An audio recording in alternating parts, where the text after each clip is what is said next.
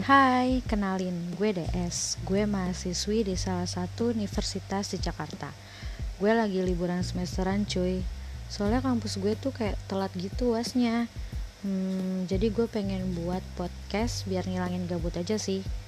Podcast ini gue namain Podcast by DS Kenapa dinamain by DS? Karena nama gue tuh kayak kepanjangan gitu sih menurut gue.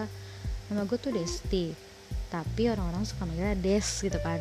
Jadi gue singkat aja kayak DS gitu. Hmm, di podcast ini gue tuh pengen bikin ya hal-hal apa aja yang gue pengen ceritain. Ya suka-suka gue aja lah gitu. Hmm, semoga kalian happy ya dengerinnya. Thank you